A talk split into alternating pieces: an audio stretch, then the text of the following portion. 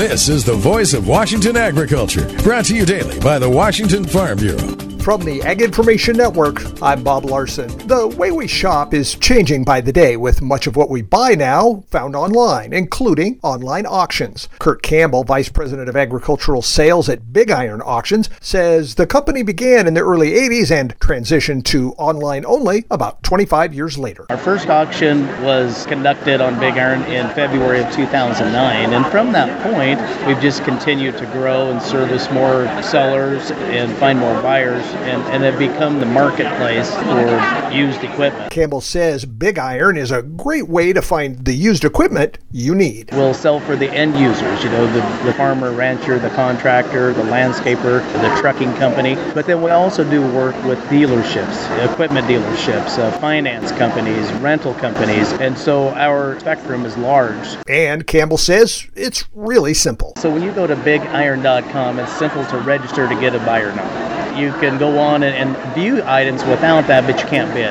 so we encourage you just to register to bid. With that, you also have the ability to go back and look at past sales, so you can see what maybe equipment like you have has been selling for at auction. Go to bigiron.com for more, or tune in tomorrow for more on Big Iron Auctions. Voice of Washington Agriculture, presentation of the Washington Farm Bureau and the Ag Information Network.